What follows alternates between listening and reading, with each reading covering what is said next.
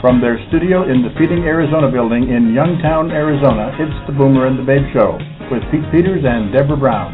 Join Pete and Deborah and their guests as they give voice to seventy-eight million baby boomers from coast to coast and border to border. Now here are the Boomer and the Babe, Pete Peters and Deborah Brown. And yes, it is the Boomer and the Babe Show. Good morning from the Great Southwest. This is the Boomer and the Babe Show broadcasting from Sun City, Arizona. Uh, eleven o'clock here in Arizona, ten o'clock on the West Coast, and one o'clock on the East. We trust that everybody's having a good day, no matter where you might be listening, and we hope that you enjoy this show as well. Reminding everybody that the Boomer and the Babe Incorporated is involved in much more than just doing this radio show. We are also book publishers. We publish ebooks, mini books, and we help authors to write and to put their books together so they can be ready to be published. Uh, so that being said, that explains where Deborah is. Deborah is almost always doing that nowadays because that has taken on to be a much larger section of uh, a piece of what we do, and she is the person in charge of the writings. So she's the keeper of the, uh, oh, I guess you could say that she's the, The, the keeper of the written word, and she's helping people do all that stuff. She's a social me- social media maven, and uh, she really helps people get their books up and, and get them put out. So therefore, she's not with us today. I am babeless, as they say. I'm babeless in Sun City. Uh, is that anything like being something sleepless in Seattle, I guess? I don't know. Maybe a little bit. Uh, but nonetheless, our guest today is Jan Cullinane. Jan Cullinane is an author and an expert in retirement. Uh, her latest book, The Single Woman's Guide to Retirement, is now available, and we're going to be talking a little bit about that. Jan, welcome to the Boomer the Babe Show. Oh, thanks, Pete. I'm delighted to be with you. Well, we're glad that you're here, and as I as I warned you before, we when we were in the in the green room, so to speak. Now's your time for your two-minute movie. Uh, a little, a little history of Jan Cullinane and what it was that you were doing before you became Jan Cullinane. All right, fair enough. Uh, well, I grew up in the Washington, D C area and um, actually moved several times. I, I taught uh, anatomy and physiology and microbiology. That's sort of my background. It's education. Loved it. Taught at the high school level, the junior high level. Uh, got my master's, then did the community college level, which is very exciting, and enjoyed all of that. Um, I'm married, and uh, my spouse was transferred several times. He's with a, an accounting firm, and so we, we moved, and I would start over. I always loved education, working. I got my master's, working on my doctorate, and then I thought, hmm, after the last move, it was tough to find a full-time position, and so I started thinking, you know, as you say, with close to eighty million boomers, with seventy-eight million boomers, there's a lot out there and a lot of questions. And I started thinking, I've sort of lost my roots. Where are we going to live? Uh, what about all of it? I always like the holistic approach to everything. So what about relocation? What about health? Because I have the science background. I love that. What about volunteering? What are you going to do with one hundred sixty-eight hours a week? So I thought, hmm, it'd be cool to write a guide that would be helpful to me and maybe to some of the other eighty million people that are in this whole uh, nineteen forty-six to nineteen sixty-four age group. So then I uh, decided I'd write a book and had a co-author for the first book, which is called The New Retirement, The Ultimate Guide to the Rest of Your Life. Rodale picked that up. It had two printings. I'm happy to say uh, it was chosen by The Washington Post as a book club selection and reached the overall number two ranking on Amazon and Barnes and Noble dot com. And then uh, moved around a little more and started thinking, hmm, the single women out there. Because I would do talks for a lot of companies, and people would come up and say, well, you know, I've never been married. Everything seems oriented to couples. Where should I move? I'm ready to relocate. Or, you know, I'm divorced and I really want to start getting back in the dating game. What about me? Or um, I'm widowed and, you know, my husband handled all the finances. I feel pretty much uh, in, in a bad situation. What do you think? And so when I looked into it and realized that there more than twenty-five million single women over the age of forty-five in the U S I thought, huh, time to write that book.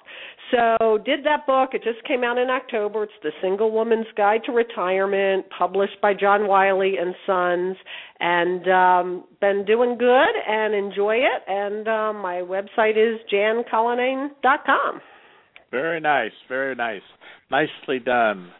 Uh, there, when you're talking about the the baby boomer generation, whether it be couples uh, or single women or single men for that matter, uh, nowadays there seems to be um, oh, uh, a, a question as to when should I retire? Should I retire? How should I retire? Uh, can you offer any suggestions to answer any well, of those questions? I can, Pete, and, and it's a good question. I mean, I think when you look at all the books that are out there, the magazines that are out there, articles that are written, a lot of the focus seems to be on on money, first of all. And I'm not saying money isn't important, but, again, I think when you're looking about retirement, and maybe that's not such a good word, but it's about the best one we have, or at least leaving your primary career. If you're thinking about what is the best time to retire, I, I always say you should ask yourself these questions. Do you have enough? Have you had enough? And do you have enough to do? And if you take them one at a one at a time, you know, do you have enough? Obviously, is about the money. Uh, have you had enough? Are you kind of sick of what you're doing, ready to explore new things, live a new life? And then do you have enough to do? I mentioned that one hundred sixty-eight hours a week. I know we all sleep, uh, well, maybe some of us sleep less than eight hours a night, but fewer than eight hours a night. But do you have enough to do? What is it go- you're going to retire to and uh, not from? Because if you haven't thought about that, it's uh, it's not a good thing. You really need to start thinking about that. So that's how I answer that question. Um, is it the right time to retire? Look at those three questions. Well, I, I can relate uh, to some of it, not from my, uh, somewhat from my own standpoint, but more so than from my father, who is uh, deceased. But he retired from Ford Motor Company at age fifty-five years old, and mm-hmm. my con- my concern was, uh, I know he had had enough. That was that was definitely the case. Uh, uh, whether or not uh, he. Uh, was actually ready to retire, or the retire to was my concern, because I'd heard so many times when some of these executive types, uh, hard-working, hard-charging, sixty-hour-a-week guys would retire and they wouldn't know what to do. They would, before you know it, they'd, you know, within the first two, three, maybe four years, they'd have a stroke, a heart attack, whatever, and they'd be so darn young. Uh, and I and I... was really concerned that that was going to be the case. Well, by golly, he got himself a pickup truck and a fifth wheel, and he sold his boat. They went traveling, and we moved to Arizona. They came down here, followed us to Arizona, bought a house. He no sooner had the house signed and moved in, and he was already tearing it apart and making it bigger. uh, not, not to mention playing golf three times a week, which was his one of his passions. So, I mean, he did have something to retire to. He had... Uh, he had the fact that he enjoyed creating and building. He had that, and he and he did that. Uh, so uh, that's really important, isn't it, that you've got something to go to? It, it absolutely is, and, and I think the other thing, not only what you're going to, but the idea of there's something actually called leisure sickness. They found that some people actually when they have too much leisure, they, they feel ill. And and when you think about it, and you think about, say, the role of work, you mm-hmm. know, work does add so much structure to our day. It's a way of having a social support system there at work. It's a way of uh, keeping intellectually stimulated. It really does, you know, besides the paycheck, which is a big thing, and, and health insurance, which can be a big thing, it does so many things for us. It, it dictates where we live, maybe not so much anymore because, you know, you can certainly work remotely with a lot of positions, but it, it, it really kind of gives form to our day. And I think for most people, people, we do like some sort of structure. I mean, with eighty million, boom, close to eighty million boomers, you can't have a, a one-size-fits-all. Some people do like work, waking up every day with nothing in front of them that they have to do. For some people, that works. For most of us, though, we do need some sort of, of structure, and some of those other things work brings to us. And if we're not going to be working, you know, what, what will it be then? And then there's, of course, the whole self-concept thing. How do you define yourself? And um, I'd say men in general seem to struggle a little more with that when leaving a primary career. If you were defined by what your position was and what your role, how are you now going to replace that, and what are you going to do about that aspect? So that is something else people have to think about. Um, what will you be replacing your, you know, if you're working fifty, sixty hours a week with? And if your self-concept was all tied up in that, what are you going to do to replace that? Well, yes, and it's, it's I know myself because we've been self-employed now uh, for, oh, shoot, ever since I can remember. It doesn't seem like I ever worked for anybody, but I mean, I, I know I did. Mm-hmm. But, but mm-hmm. I've been I've been self-employed. Some of it out of the home, some of it out of an, out of an office. Um, and there there have been times when I've I've said to Deborah, uh, "We need an office. We need some. I need a place to get up, get dressed, and go to, just to do what I can do here in the in the office at home. But I need a place to go to." Uh, so I can give my sense of I'm going off to work, because sometimes I can sit here and I go, "Oh, this isn't work." You know, I mean, I mean it is. Am I making myself at all clear? Am I just bollocking my words here? Well, it, it sounds like you have like a passion for, for what you're doing, and, and then, you know, the term work is kind of like the term um, retirement. I mean, work kind of has negative overtones to it in many cases, but it, it doesn't have to. And I kind of feel the same way. I work I work out of my home, but um, you know, I think it's I think it's fabulous because I can do calls, I can write, I'm flying around and do talks for different companies and things. But um, to me, it, it's kind of got the three three P's if we're talking about what you're doing. It's got the, the passion, which I, I love doing what I'm doing. It's got people out there, if we're talking about seventy-eight million boomers who um, maybe can be helped, or you can provide some sort of a guide for them in some areas. And, you know, but you have to also be persistent, because if you are working at home, it, it is a whole different thing than if you're trekking off to an office. I mean, I certainly don't miss any kind of commute, and having grown up in an educational system, and most of my working years were that. So much is dictated by the clock. I mean, I was certainly not in control of my own time. I couldn't go out to lunch. I couldn't do any of those things. So I found now working from home, where I'm setting up all of my parameters of working, it's it's very different. But um, I, I kind of like it. It's a huge change for me then. Okay, I got to be there at seven o'clock. First class is eight a.m., goes to eleven a.m. Then I got a break. Then I got to do, you know, office hours for my students. Everything was dictated outside. So uh, I think some people struggle with that when they start their own business, that if yes. they're used to, you know, having it dictated outside of themselves, it's rougher.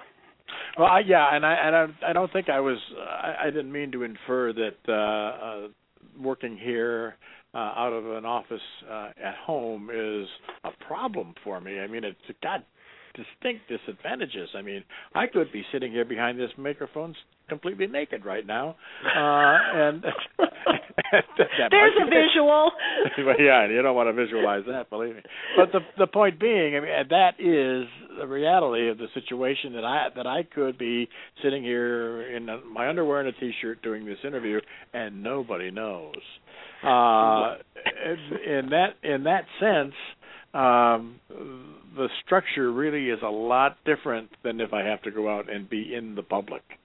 I mean, I may not, I may not, I may not decide to uh, get my get my go to meeting clothes on until three o'clock in the afternoon for some evening event. Uh, so that's it, it. Really is a lot of a lot of flexibility, and you really have to be persistent, as you said, to make sure that you're doing it. Because if not, you could just fall right off the right off the rails, I would imagine. if you're not directed? You can, right. And you need uh, some good time management skills to do that, because there can be so many wonderful diversions when you're working from home.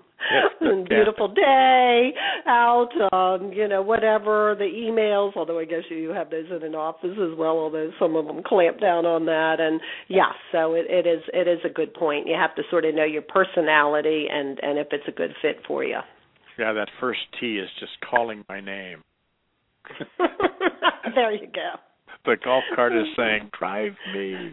Oh, sounds like that old Twilight Zone episode yeah. of the, uh, uh, I don't know if you're into Twilight Zone, but there was yeah. another one where the um, the uh, he was he was being beckoned into the casinos to play, but and it was, you know, Franklin, Franklin, come and play me with the uh, slot machine. So yours is your uh, golf cart.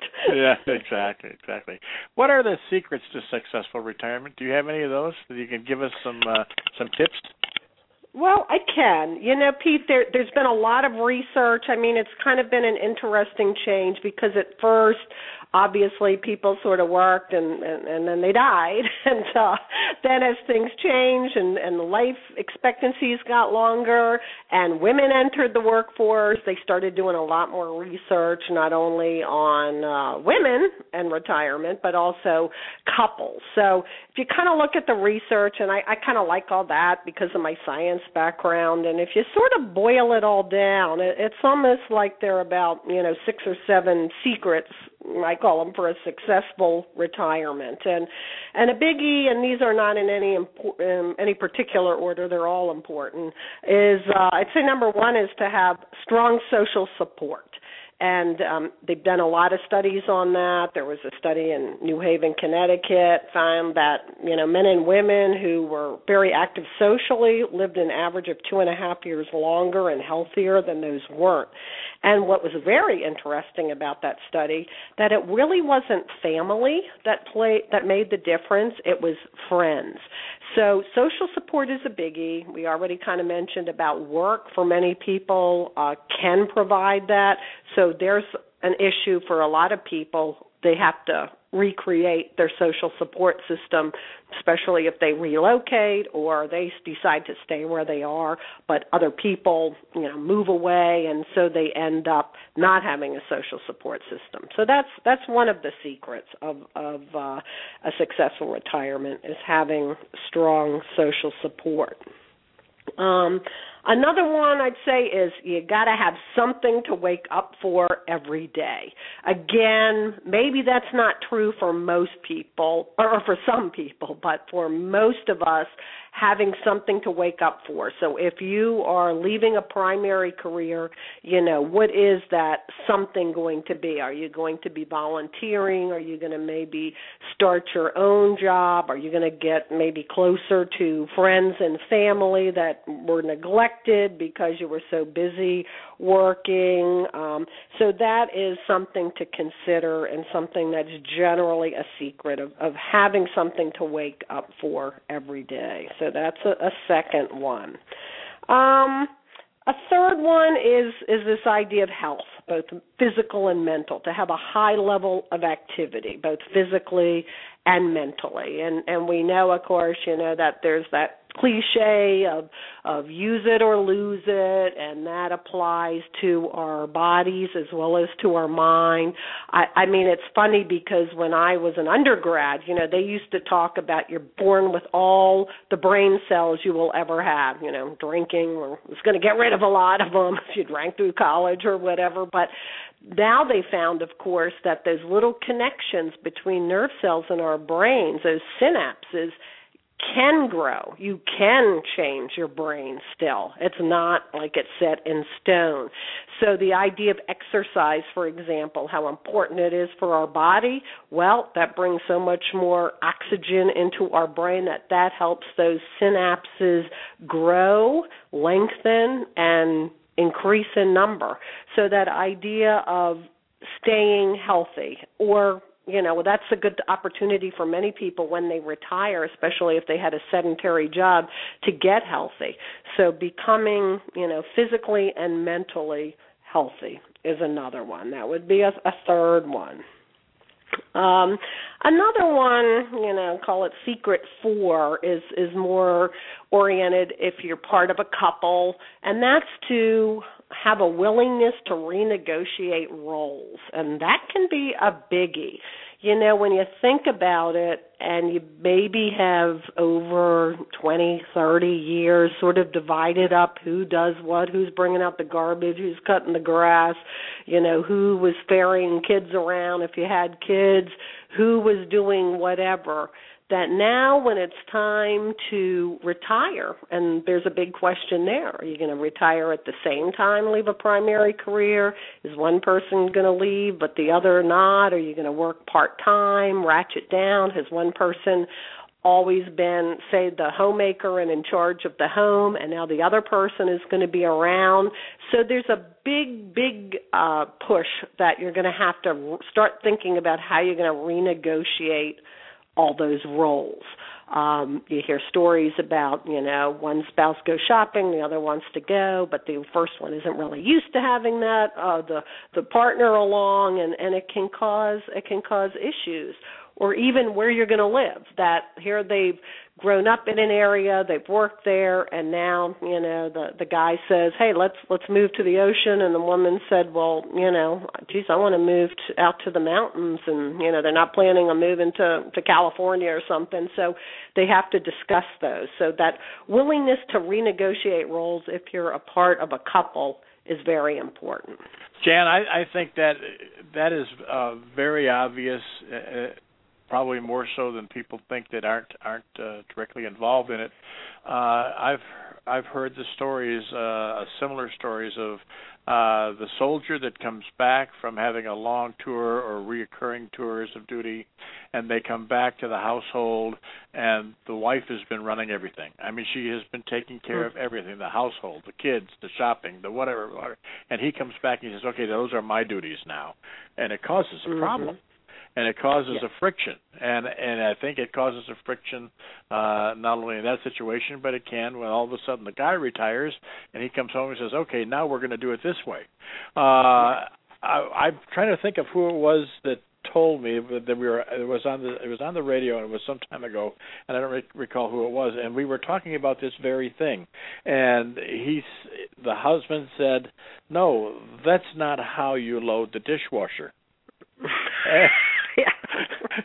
And she said the problem was we have one of these grand rooms, or one of the great rooms, and she says, I can see how he loads the dishwasher, and it's not right. So she yep. said, so she said whenever whenever he went to load the dishwasher, she had to leave the room or at least turn her back. Because That's he was now example. he was now an expert dishwasher loader of all time. It and is he, and very he true. It, and he acquired it acquired it immediately, immediately upon retirement.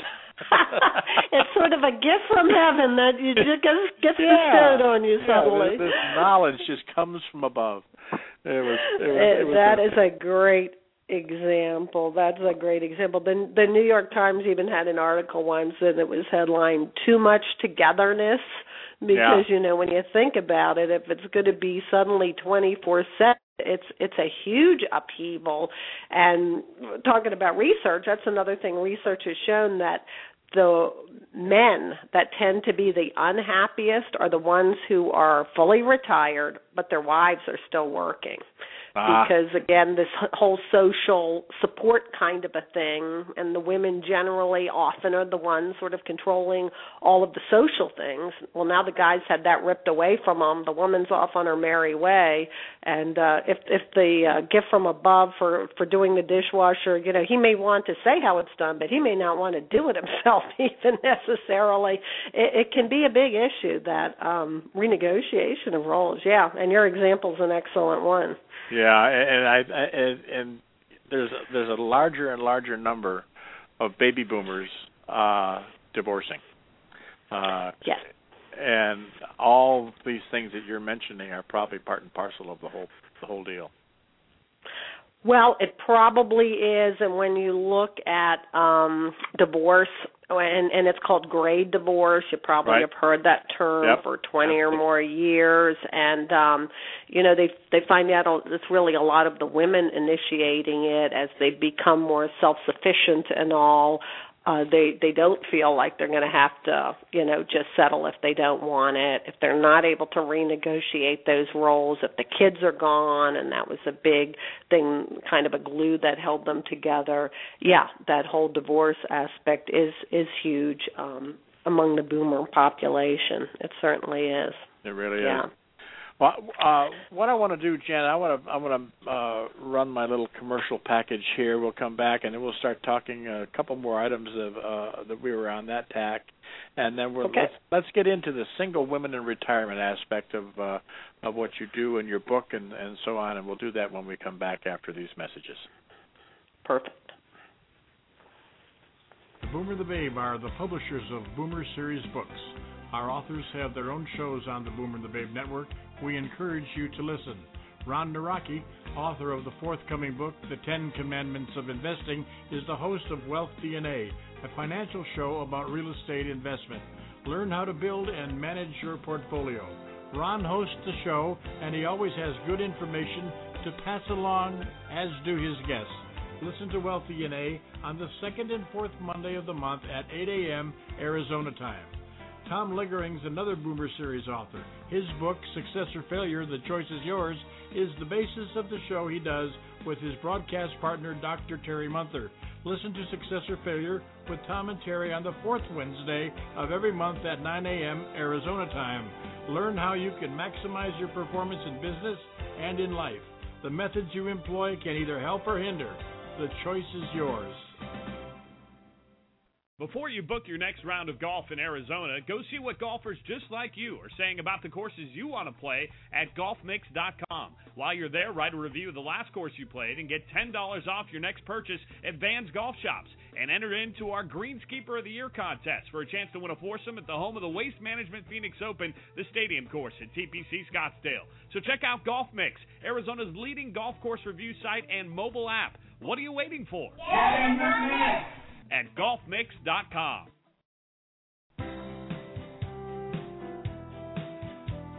The Boomer and the Babe are proud to be affiliated with Valley View Community Food Bank, where the food is always free. Valley View is now serving Phoenix from their new thirty-six thousand square foot location at West Peoria and one hundred seventh avenue in Sun City, Arizona. The new location houses the food bank, Feeding Arizona, and the Valley View Thrift Store. Feeding Arizona delivers food to other food banks and food pantries that are in need. If you're looking for a five oh one c three to support, go to valley view community food bank dot com. All donations are welcome, be it food, money, or volunteer hours. No donation is too small. Get a hold of Jesse Ramirez, founder and director, and say, I want to help. Valley View Community Food Bank, where the food is always free. And we are back. It is Thursday, December sixth, twenty twelve. This is the Boomer and the Babe Show, and we're talking with Miz Jan Cullinane, author of The Single Woman's Guide to Retirement. Uh, before we went to break, uh, Jan, there were a couple of things that I, I kind of wanted to touch on. Uh, you had, were mentioning, I think, five or so uh, tips on uh, secrets of successful retirement, and I don't know, maybe you had one left that we could touch on, and then let's talk about your book. Sure thing. Uh, I, got, I got two more. Um, secret okay. secret su- number five is, of course, got to be there's got to be one about money, but it's kind of interesting that there's really only one about money, and that's to have a strong financial plan. And uh, that's sort of interesting because people really, you know, we're not going to look at an Oprah or look at uh, uh, somebody else who's so incredibly rich and compare ourselves to them. We tend to compare ourselves, of course, to our own peer group. So it's important to have a good financial plan, but it's really almost relative to who it is that we're living around. And um, that's why we need to have that. Uh, generally, people who feel they are contributing and working towards saving in a steady sort of a way feel pretty good about themselves. And so having a strong financial plan is, is the fifth one. And then the last one really is sort of having a good attitude about aging. Again, more studies have shown if you have a good attitude about aging, people tend to live longer. And they think really sort of the back reason for that is because if you are an up person, if you look at the glass half filled, you tend to end up with more social support. And as we already found, social support does lend itself to more longevity. So people that have a good sense of humor, good attitude, they generally are going to be, you know, more successful as well. Well, let's uh, let's assume for the, the maybe the balance of our discussion today that uh, this uh, there's a lady in the relationship and she is the uh, one of the gray divorce, not gay divorcees, but the gray divorcees. Um, uh, she's one of these that has, uh, as you mentioned, maybe initiated the divorce for whatever her reasons may be. Uh, and that having been said, is that part of the reason that you decided to write the book uh, on single women and retirement? Uh, well, it is, Pete. Um, and when I use the word single, like I said before, I'm going to be talking about people who are never married, who are widowed, or who are divorced. And, and that number of twenty-five million in the U S over the age of forty-five, it's it's actually growing. And part of it, as you said, the higher divorce rate. So divorce certainly accounts for that in the in the boomer generation than it used to be. Um, the idea, of course, death of a spouse, and since women live longer, chances are they're going to uh, outlive their spouse. And, you know, the statistic on that is that eighty to ninety percent of women who, even if they're very happily married, they're going to end up single. So that was sort of another reason of looking down the line. You may be in the best of health right now, and you might be uh, very happily married, but chances are at some point you will be single and be responsible for all decisions. You know, then there's the whole delayed marriage thing that also contributes to this growing contingent of people who are single. There are people who are, are dumped or doing the dumping. I, I kind of call them the five the five Ds that are contributing to this, this death, this divorce, um, having this delayed marriage, um, dumping or, or being dumped. And my fifth one is they just don't want to don't want to be married. They're very happy. It's a, it's a lifestyle, and they're very happy just being single. So, yeah. Well, it's interesting. The, the last one uh, I've had uh, recently, I, I seem to have uh, had a, a bit of a run on women that are that are single and on their own and doing great things um, with regard to their personal life, with regard to their adventures uh, across the globe, and uh, very, very interesting to listen to these ladies talk about how they have. And I don't think they're just saying it. I get a sense that they're saying, I've never felt better. I've never been more uh, fulfilled. Uh, and whatever it is, for whatever it is that they're doing, so they have found, they certainly seem to have found their way. Uh, how, how, what makes these people, those people or other single women uh, special? I mean, what is it, what is it about them that, uh, uh, single, that singles them out, so to speak? Well, it's it's first of all, it's cute. There's actually been a, a word that's been coined. There's a lot of kind of funky and fun vocabulary words, and one of them is a free male, and and that term free male is relates to women who, who choose to be single, that they you know or choose freedom over having a family. So what what makes them like that, wanting to be a free male? And there are a lot of people who are writing on that uh, about. About that now, like Doctor Bella DePaulo is one big author about single, and, and she's coined the word singleism, how there's often a uh, bias against people who are single. You read about it in uh, papers where, you know, the people who are single or, or don't have any children, you know, seem to maybe take up some of the slack for people who have kids or whatever. But that whole idea of, of being able to have a happy life, being single, you know, is is marriage really for everybody? Well, no, you know, it's definitely not, not necessarily. And I have to say, I talked to a lot of women as I was coming up with stories for the book, and people were contributing, and especially, you know, if there are fifty or sixty and they had been divorced or never, or divorced or widowed, they, they weren't desperate to find another man. They kind of felt, you know, maybe if I'm fifty or sixty, then who's going to want a fifty or sixty-year-old among men? Hey, they might be sixty or seventy. And some said a common theme I heard was, you know, I just, I don't want to be a care, I don't want to become a caregiver pretty quickly. So I found that sort of interesting. And, you know, I mean, if you look at it and you see who's online and dating and what the age groups are, people who do want to get married, and if it's the guys, they're often looking at people considerably younger than themselves, and that can be an issue. So I think well, because the women, women – oh, I'm sorry, go ahead. No, that's okay. I, I was just going to say that women, the, they don't want to be necessarily want to be a caregiver as they're dealing with uh, senior senior men. Uh, if exactly. They're fifty or sixty. And, and if they're widowed, they probably don't want to become an undertaker. They don't want to bury another one. Uh, that's very true. I mean, there's a there's a lot that goes, I would imagine, there's a lot that goes into that thought process, isn't there? There absolutely is, and so many women now um, are working. They have their own incomes, so they don't feel that they that they need to be married. And you know, if you're if you've got that life until, you know, what is it for women now, about eighty-two or so, and that's a long lifespan. Uh, is that is that a choice some people want to make of being with the same person, or some of them are, are you know, enter into serial marriages? Um, it's really something to think about. I think it's changed quite a bit, that women now feel that they that they don't have to. So in a way, I think that's it's very empowering, and it's a good thing. They're staying together out of desire as opposed to a feeling of, of necessity. Yeah, I think that's I think that's absolutely the case.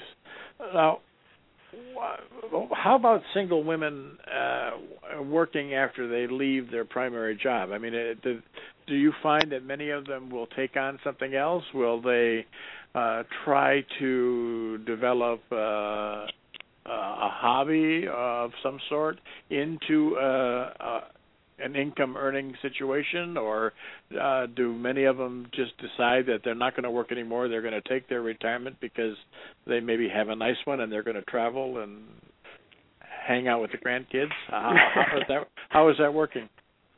Uh, well, the, the answer to all of those scenarios is, is yes, you know, for some people. And and I think one kind of statistic, and I happen to like statistics, is, you know, some people say, well, I'm just going to continue working forever. I like what I'm doing. That's sort of my plan. That's going to take care of the money. That's going to take care of health care. That's going to be what I'll be doing. But um, there's there's an organization, the Employee Benefit Benefit Research Institute, and they started looking now at people who have retired and see what they're really doing. I, I call it expectations versus reality. Some people say, take the group that say they're just going to work forever. Well, it turns out that fifty percent of people ended up retiring earlier than they thought they would. And it wasn't because they got some great package or, you know, got some huge inheritance. It was because they were downsized, or they had, they became disabled, or they had to care for an ailing parent or a spouse. So there's the group that says, I just want to keep working forever. I love what I'm doing. And I say, hey, that's great, but, you know, you may need and you should have a plan B or a plan C, because that might not work for you. And then there's the group say, you know, now they say seventy percent of boomers say they want to work in some capacity after they leave their primary job. But when, again, now you look at people, what they say, and then what's happening after they retire, fewer than thirty percent are really working after they leave their primary job. It can be tough to get a job. So that, that's kind of one issue, the ones who say they just want to keep working, and I'm certainly all for that, whether you're single, whether you're married. If you love what you're doing, you have a passion for it, and you can keep working, fabulous, but it, it may not work out. In fact, for about half of people, it doesn't seem to. Then there's the whole idea, well, what about, you know, reinventing myself, doing something entirely different? And I got a lot of stories from women who have done that. Like you had talked about maybe cha- making a hobby into a new profession. And uh, one woman, Janet, who, who makes jewelry. And it's so, it's unique, it's beautiful, and she ended up being able to make a, a second career out of that, of just fashioning this, selling it to boutiques, selling it at craft fairs. She loves it. It's her passion. Again, it's got the three P's. She's got the passion. She's got people who are willing to buy it, and, and she's persistent. She puts in a lot of work doing it, but people get something unique. Then there are people who are looking for, hmm, well, they ended up leaving a primary job or they need something, and but they still don't have health benefits. They're not old enough to qualify for Medicare. And there are some jobs out there, you probably know, that are part-time but still provide benefits. Some are within schools, like being a crossing guard or being a classroom aide. Some are um, companies, you know, like Starbucks, for example, or Trader Joe's, where you can work and you will be able to get some health care coverage. You know, you might not be making a huge income, but it's enough to, to make you survive and be able to retire and still have time to do things that you want. There are others who like this whole idea of working from home, and, and that kind of sounds like a scam, you know, working from home. You think about stuffing envelopes or something, or but there are truly companies where you can work from home. When you call call centers, for example, you're often calling somebody who is working from home. And um, I'd interviewed one woman who, for example, who works for a company called Alpine Access, and there are a number of those that exist that are legit. Uh, if you are hired by them, you have to pay for a background check. It's about forty-five dollars. You have to have a landline. Um, you have to be able to turn off your call waiting. Uh, but you will get paid, and they will often offer benefits along with it. So that's something legitimate, and, and that's supposed to be growing. The average salary, about nine dollars an hour. Sometimes you're an independent consultant. Sometimes they'll offer some benefits. But there's an, an area where if you didn't feel like you wanted or could go back and get additional training, but you wanted to do something from home, um, it's it's I think it's a, a path that some people can take. Then there are people who say want to get some sort of quick kind of a training for something that's necessary, and maybe because I taught in a community college, I'm a big supporter of them. I say go find your community college because they often partner with the community and what is needed then and institute these short-term training kinds of things. I, I had run the science department, so we instituted home health aid, nurse aid programs. Um, some of these were only six weeks, like a home health aid program. Some were a little longer, but after you got hired, they would reimburse you for your tuition. There are all kinds of things. It's almost like your imagination is a limiting factor. One woman ended up, she lived in an affluent area. She goes to first-time parents' homes and crawls around on the floor to see what they need to do to baby-proof their home. I mean, I, did, I have three kids. I, I used to just crawl around myself and see what I needed to do. But here's a whole industry. Who knew that existed? I didn't until I talked to her, and then I Googled it and saw, my gosh, there, there are quite a number of, of places that do this now or individuals who do that. So, so what's, the, there, what's the name of that? Uh, Floor Crawlers Are Us? I could just imagine. Is, is me. That not interesting? I mean, you hear such interesting things, and that one blew me away. Well, I can just imagine me getting down on all fours, crawling around, looking at various things where maybe babies could get into, and then I look at the person that, whose house I'm in and says, hey, I've crawled and I can't get up. Uh, yeah, yeah, the getting up part could be tough. Yeah. But uh, just such interesting things. Another lady named Paulette, dog walker, a dog sitter. Again, an area she lived in where people tended to travel. She would go in their home. Um, and be a dog walker. So that didn't require, you know, any uh, love of animals she has, but um, it, that would be another example of things, uh, all, all kinds of interesting things. Another woman who volunteered, you know, for example, the Peace Corps, five percent of people are fifty or over who join the Peace Corps now. They actually have a, a tab on their site for older people, and if you qualify, um, you know, you do have to have a physical and all. This one woman would sign up for all these stints at the Peace Corps where you get a stipend, your health care is covered, and she would rent her home when she was gone. And I thought, well, there's a very clever idea. So, you know, you just start hearing all of these very amazing, interesting stories, what people do. And another thing to make their money last longer is for single women, they get a, a roommate, a non-romantic roommate. And, and A A R P found that just about half of women are open to that. In some cases, um, interviewed people, they were sisters and their spouses had both died. They moved in together, and, and this couple, this one, you know, set of sisters, they've been doing this for seven years. Uh, there's actually somebody in my community, which I found interesting. They bought houses next to one another with their spouses, uh, happily married, but since they know they're going to tend to outlive their spouses, their plan is when one of when the spouses die, they'll sell one of the homes and they'll move in together. They have two masters. So I found that very interesting. Well, that's that's that's planning, huh? The guys may not like the plan. Oh, yeah. They about it that much, but no. What's your wife going to do? After, what's your wife going to do after she after you're gone? Well, she's going to wait for Charlie to die, and then the two women are going to get together. Oh my goodness gracious! That's right, and that's what they're doing. Oh wow! That's, uh, relocation, that that, that kind of smacks of relocation a little bit, bringing yes. up relocation. Uh, relocation, you mentioned earlier when we were uh, going through just some general retirement things, one of the things that has to be renegotiated or has to be negotiated possibly is where are you going to live? Uh, one wants to live in the ocean, one wants to live in the mountains, so then they divorce and we get a single woman that can go to the mountains.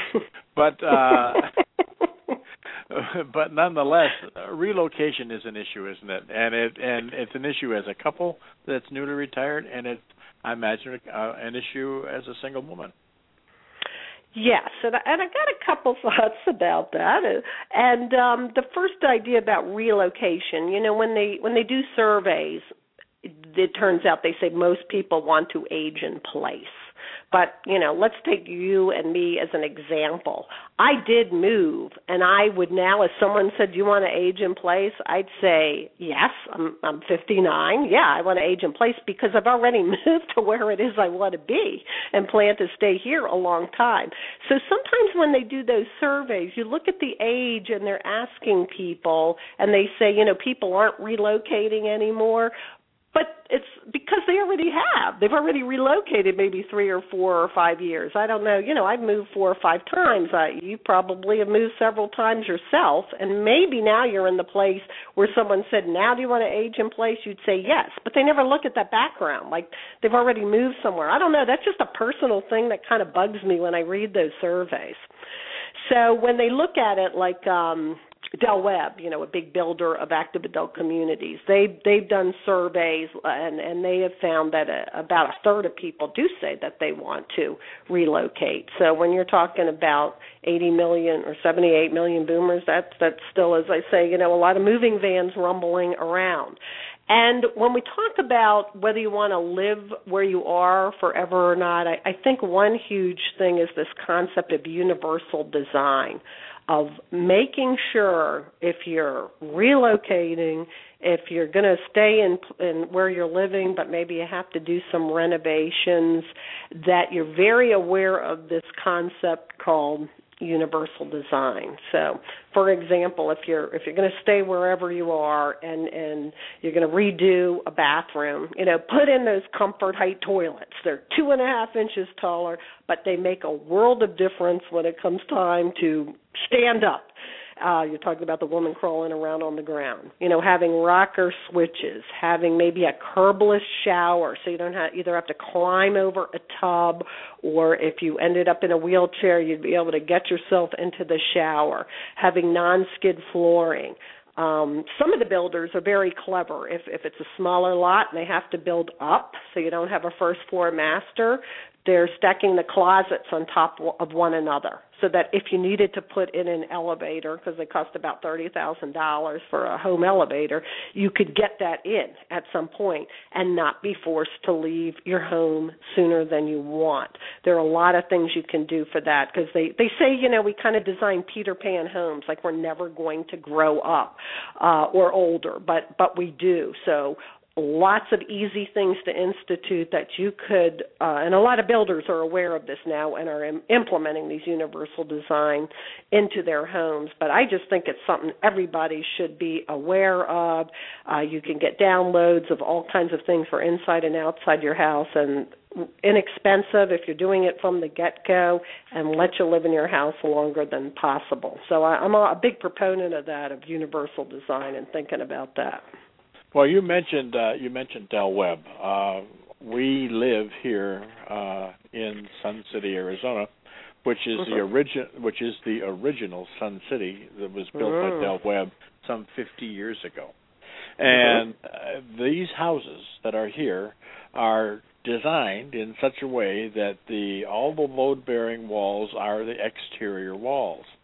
And that means that you can take everything out of the house and re and, and and rearrange everything, rearrange all the walls, rearrange bathrooms, whatever you want to do. I mean, you're going to have some stuff on the slab, of course, that you know you're going to have drainage and so on and so forth, be where it is, and you may have to uh, trench your slab. But but the fact is, exterior wall-wise, you can you don't have to worry about it. The roof can stay on, everything can stay on, and you can just work within the shell. Uh, the other thing about this area, being a fifty-five plus community, we are seeing uh, now, I mean, you go down the street that I live on, and there are probably between this street and one street over on the other side of the of the, the golf course, uh, there are probably twenty homes for sale. And mm-hmm. it's all, and it's it's the people that are eighty, mm-hmm. eighty-five, ninety, mm-hmm. some of the original people that lived here. Mm-hmm. This house that we're living in was the house that my parents bought thirty-seven years ago. Oh, and, that's great. And uh, and my mother's still here with us in this house now. Uh, mm-hmm. But nonetheless, but nonetheless, it's it's talk about aging in place. I mean, yeah. this yes. this is this is the this is the ultimate as far as I can figure as far as. Aging in place. The only reason people move out of this community is because they've become infirm. Uh, they're moving mm-hmm. back to live. They're back, moving back to wherever home was to live with the kids, or mm-hmm. they're moving into a retirement uh, facility, uh, skilled nursing, or whatever the case might be. Uh, mm-hmm. But for the most part, uh, there's a lot of people dying, dying right here in their houses. It's absolutely true. Well, Del Webb certainly was a, ahead of his time with coming up with that concept. And, you know, I, I think they just recently celebrated their fiftieth anniversary. So think about how forward-thinking they were with that whole concept. And when you think about it, um, one thing I always active adult communities are attractive to so many people. Uh, and if you are interested in an active adult community, generally the older the community has been around, the higher the average age is, because they love it when they get in there, and they just want to stay there until, like you say, they're they're forced out.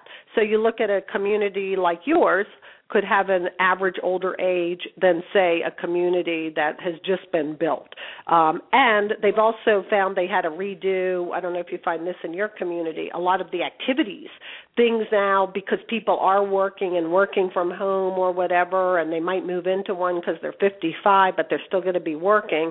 And right. so they can't take advantage of maybe things happening during the day. They've had to put in a lot more things early in the morning or later in the evening. And the other thing, and it's great for single women, is whether it's an active adult community or master plan community is generally gated, so you have that security kind of a thing. And they have, um, I don't know what they call it at your place, but sometimes they call them a lifestyle director who's made easier to make new connections and build up that social support so that you can get involved if you want, or, or you know, stay out of the fray if you want, or however much you want to do. Yeah, I don't know. Uh, they what they have here is they have community centers, basically, or or, okay. or rec centers, and there's well, I'm going to try to think. Uh, one, two, there's probably five of them, um, varying in size and scope of what they offer. But they all have they have ceramics classes and this, that, and the other thing, and they're all basically uh, situated in various areas of the of the community, so that everybody has relatively ease. Uh, easy access to them. Uh, another nice, another nice thing about it is the uh, uh, the fact that there's all kinds of activities. You could become a part of the sheriff's posse and actually be a part of law enforcement in the area on a volunteer basis. Uh, you can do something what they call the prides, which is people that ride around on their golf course and clean up the medians. And I mean, and it's all it's all volunteer efforts mm-hmm. for a lot of this, uh, a lot of this municipal tasks and duties, and and the other thing that I'm, we're finding very interesting here now is because the next generation is moving in here. The baby boomers are moving in. There have they have actually started something called the Next Gen Club, and the mm. next the Next Gen Club is uh, people are welcome to join it. Uh, many of them still do work, just as you indicated. And then the other uh, aspect is when you're sixty-five, guess what? You age out of the Next Gen Club. Ah, I like it. I like it. So that's ah. uh, not not that you can't attend functions, but you don't get to vote anymore. Disenfranchised at the age of sixty-five, huh? Isn't that amazing? But uh, that that is good. They're dealing with that, and a lot of people do find that such an attractive, you know, lifestyle as far as that's concerned, and it's good on so many levels. Yeah. Yeah, it really is. Well, we're coming down to the short rows here, as they say in the and they say in the farmland. Um, uh, can you give me just a few general tips for single women that are preparing to retire as we go out? Sure. Um, one thing I'd say is pay yourself first. You know, wh- whatever reason you're single, let's say you, you do have children, um, and a lot of us would want to pay for our children's college education or our grandchildren's education, and it sounds selfish to say pay yourself first, but I, I'd say it's very important. You know, even though there's a lot of student loans and everything out there, kids are going to have a lot longer horizon to recuperate than, say, you find yourself suddenly single at the age of fifty-five for whatever reason. So pay yourself first, I'd say, is is a big one. Um, you should try to establish an emergency fund of about six months. I think that's important. Paying down your debts, I'd say start with your smallest one first. Some people don't agree with that, but I think psychologically it gives you much a, a much better feeling of control, that if you can get rid of a smaller debt and then go to your next higher debt and work on on that and, and continue on that so that you're able to do it. Um, think about lifestyle or think about lifetime savings instead of retirement savings. I think when you think retirement savings, some people push that way to the background thinking, ah, well, that's ten years down the road for me. If you think about lifestyle lifetime savings, then it's more immediate, and it's something that I think people would work on uh, a little bit more assiduously and, and quicker. Uh, think about where and, and how you'll live. Again, there are a lot of ways uh, you can sell a more expensive home and um, be able to use the, the gain from that to help finance your retirement. I think it's important when you're working, of course, contributing the max to your retirement savings program at work, postponing Social Security as long as you can. For a lot of people, that's not an issue. They got to take it as soon as they can to survive on it. But if you can, obviously, uh, you'll have more money down the line. And, and that idea about being flexible about work, you know, if you finding it difficult to get a job, think what is your what is your passion, where is there an audience for it, and what might you be able to do? Well, uh, all good information. This has been a, a information uh, chock full information hour that we've uh, just had with you, and, and I appreciate it very much, Jan. I'm sure the listeners do as well. Uh, before we say goodbye for this uh, episode, uh, why don't you give us what we like to call your shameless self promotion. tell, tell anybody anything that you want to tell them about how they can get hold of your products or anything that you do. Okay, well, my books are available wherever books are sold, um, you know, Amazon, booksellers, Barnes and Noble. My website is Jan Cullinane dot com. If you want to sign up and follow me, I'm on Twitter and LinkedIn. I have my Facebook page for my book. It's The Single Woman's Guide to Retirement. I also have The New Retirement, The Ultimate Guide to the Rest of Your Life, but um, that last edition came out in two thousand seven, so I'm really more enthusiastic about this newer one. Everything is updated, and uh, be a great gift for Sounds the holidays. Great. Sounds great. Well, uh, I want to again thank you for being with me today. It's been uh, it's been a real pleasure talking with you and meeting you on the phone. And uh, I want to give you a call here shortly after we sign off on a couple of things I wanted to mention to you that we'll do that off the air. And uh, I appreciate your taking the time to be with me.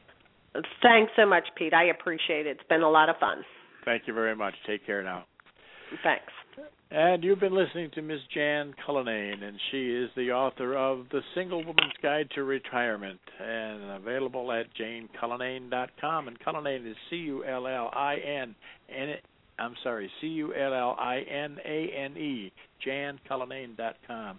And uh, find the book there, buy the book there, give it as a gift, keep it yourself. Uh, it's uh, I've I've seen parts of it. It's, it's very, very interesting, and a very well thought out and I think very well written book. A lot of information in there. So please uh, avail yourself of that if you can. This is Pete saying goodbye now for the Boom and the Babe Show today. We hope that you're going to join us tomorrow. Uh, we have another great guest tomorrow afternoon at eleven o'clock uh, for our time, and uh, one o'clock on the East Coast. Hope you can join us. Thanks again for being there, and we'll talk again soon. Take care now.